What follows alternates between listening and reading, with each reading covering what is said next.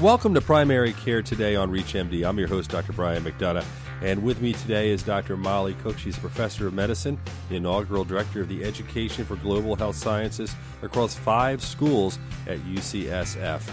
Dr. Cooke is going to talk with us a bit today about the pelvic examination and some different questions and concerns that many of us in primary care and, in fact, medicine in general have about some of the potential changes. And as she sees them, what are the important things we need to know? So, first of all, Dr. Cooke, thank you so much for joining us. It's my pleasure to be with you. Well, tell me a little bit about, I, I, guess maybe to set it up, most of us who are in practice know that there are some changes and recommendations looking at when the pelvic exam should be done, when the PAP should be done, all these sorts of things. Tell me from your perspective what's going on, the changes, and how you see it, because clearly you are involved in education at many, many levels, so it'll be helpful to hear your view. Sure. I think it's important as we start out to be clear about what we are talking about when we say the pelvic examination. So what uh, we mean is, and for for uh, your women listeners, they'll all be familiar with this. There's the first part of the internal examination. Um, during which the doctor or nurse practitioner uses a speculum to look directly at the cervix and take the pap smear. What has been uh, traditionally done after the speculum is withdrawn is that the uh, examining clinician puts uh, a finger or two fingers in the vagina and then with the other hand on the patient's abdomen tries to feel the, the size and position of the uterus, the size of the fallopian tubes, and the uh, location and size of the uh, ovaries. And that piece of the exam takes a bit of time uh, I think f- for a lot of women, it's actually not the most unpleasant part of the exam. I think most of us um, would love to skip the speculum part of the exam, but that is critical. That's how your doctor is uh, getting the specimen to do the pap smear. And what are the recommendation of the American College of Physicians is not about is uh, the, the pap smear. Pap smears are very important. The question that the Clinical Guidelines Committee asked is what does that second half of the uh, overall exam uh, contribute to detecting disease uh, earlier and uh, helping women be healthier? And the answer in asymptomatic women is nothing, basically.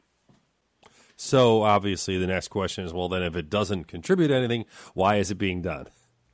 Well, there are a lot of things that we were taught to do in uh, medical school at a time when uh, we didn't really question so rigorously, you know, what do we learn by doing this maneuver or that element of an exam? And, and I was certainly taught that this part of the gynecologic exam, uh, the the bimanual part, is just part of what we do. Uh, but I think both the science of clinical medicine has evolved. I graduated from medical school in 1977, so so that was um, some time ago. And as I said, we weren't that critical about you know, what did we just learn by doing this piece of the exam. And the other thing um, that's happened is is everyone has gotten busier, not just uh, physicians, but also their patients. And we want to make sure that we use the time that uh, women are together with their clinician um, in, a, in a maximally effective way.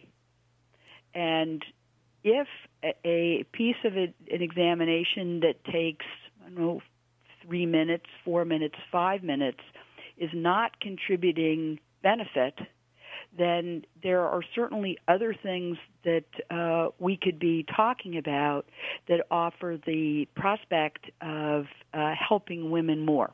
A couple questions. One of the things often we are trained to do and we do is you check for cervical tenderness, for instance. You, you would push against the cervix and see if it's more tender, and certainly in certain conditions, it does appear to be more tender than other conditions where people say it doesn't bother them. It certainly never is something that's comfortable, but there is times when it's far more painful. So, is there value to that?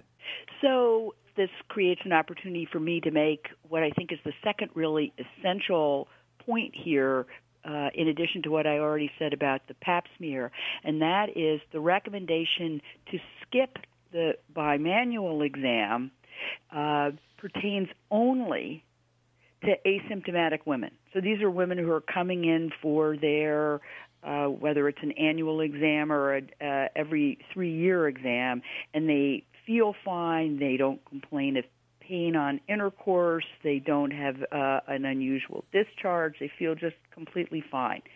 And in uh, those women, and, and the recommendations of the American College of Physicians came from reviews of studies that involved thousands of women. In, in asymptomatic people, you just don't find things doing the bimanual element of the exam. On the other hand, as somebody who says I have fever, I have lower abdominal pain, I have a funny discharge, I have uh, pain on intercourse, uh, any of those symptoms uh, would be a reason to, to do that second half of the exam. The honest truth is that probably for specifically the kind of condition that you're talking about, uh, or cervical motion tenderness, as it's called, is a sign of uh, an infection in the GYN tract, pelvic inflammatory disease, probably that woman would, would also have been uncomfortable uh, doing the during the, the speculum part of the exam. Very true. And if you're just tuning in, you're listening to Primary Care today on ReachMD. I'm your host, Dr. Brian McDonough, and I'm speaking with Dr. Molly Cooke. She's a physician, fellow of the American College of Physicians, professor of medicine, and again, the inaugural director of education for global health sciences across the five schools at UCSF. And when we're talking about this, we're talking about a lot of changes that seem to be occurring across the board in just between the PAP and now you know the gynecologic pelvic exam. Where does ACOG stand on this? You mentioned the American College of Physicians. Have they changed their recommendation as well? ACOG really doesn't disagree with the American College of Physicians uh, in terms of saying their studies do not provide evidence that this element of the exam is beneficial. So, so we we read the research studies uh, the same way uh, as you might imagine. Uh, I do in a day where I'm seeing patients as a general internist. Uh, I might do one gynecologic exam, or depending on the patients I'm seeing, I might not do any. A gynecologist in the same day of seeing patients will uh, do a gynecologic exam on every single patient because that's what uh, those patients are there for. And so the habit of doing both halves of the uh, exam is much more ingrained. The issue of the Annals of Internal Medicine, in which uh, the American College of Physicians guideline was published, had an accompanying editorial uh, written by two, actually two colleagues of mine at UCSF, uh, both gynecologists, and they didn't question the recommendation at all. Okay, so they were actually very comfortable again from yeah. the practical standpoint, and and I think it, I think it's very important to remember once again to make the point that if it is someone who is at risk or you have some concern, there's nothing wrong with this exam. You're just saying as part of a typical examination, there's just so many different things you could be discussing and doing.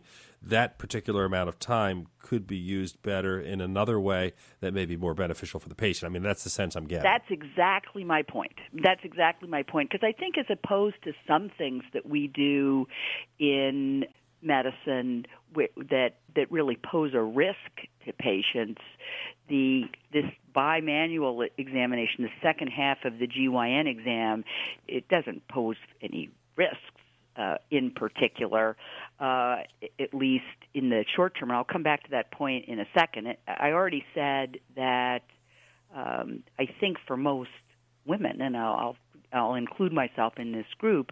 The the speculum exam is the more unpleasant half of the exam, uh, but we have such a long list of things that we want to cover and that our patients want to talk with us about.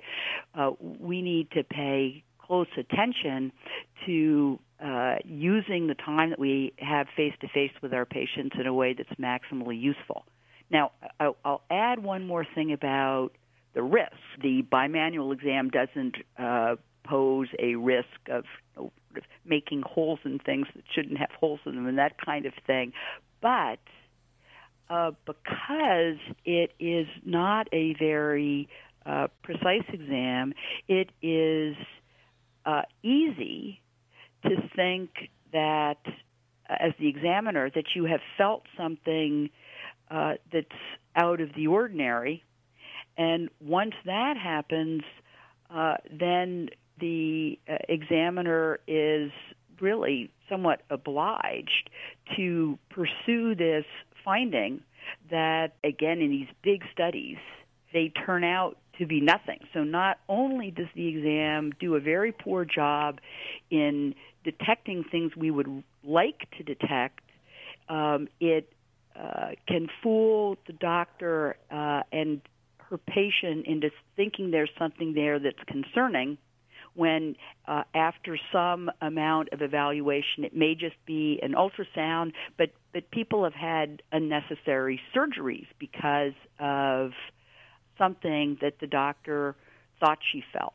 And I know in many cases, at least for me, um, and as a family doc, much like you maybe two pelvic exams or so in an exam day or whatever we'll do, yeah. you always seem to have trouble. At least I've always had from the time I practice, and most people I talk to, you're palpating the ovaries. Can you palpate the ovaries? Can you not? Are yeah. you able to feel them based on the, the, the size of the patient, uh, positioning, all these sorts of things? That's often a very tough one, I know. Absolutely, absolutely and, and, again, that's where some of the time comes in, and then this downstream uh, issue of, you know, was that really normal, or did I think I I felt something? And there's a fair amount of bowel, and there's uh, bladder, and it's just uh, you're really trying to get your inside finger and your outside hand really close together, uh, so that you can size what you're you're feeling. And uh, as you point out, uh, uh, not only um, is that difficult in people who are on the large side, but it can be difficult in people who are very fit and just have a lot of um, abdominal muscle tone. Right, exactly. I wanted to ask you another big question, which I think is very important. I know that, you know, uh, it was probably a decade ago now, but uh, people started talking about evidence based medicine and it kind of creeped in, and there were those who initially were talking about it and saying it was important. Well, I think it's gotten to the point almost like email has creeped into our lives. Like evidence based medicine is it's where it's at and where it's it's essential to look at the evidence in just about everything we do, whether it's an order set in an EMR or whether it's just a way we treat people. Are you finding in your role that evidence is playing a greater and greater role in what you do, in the recommendations you see, and in the way we're treating our patients?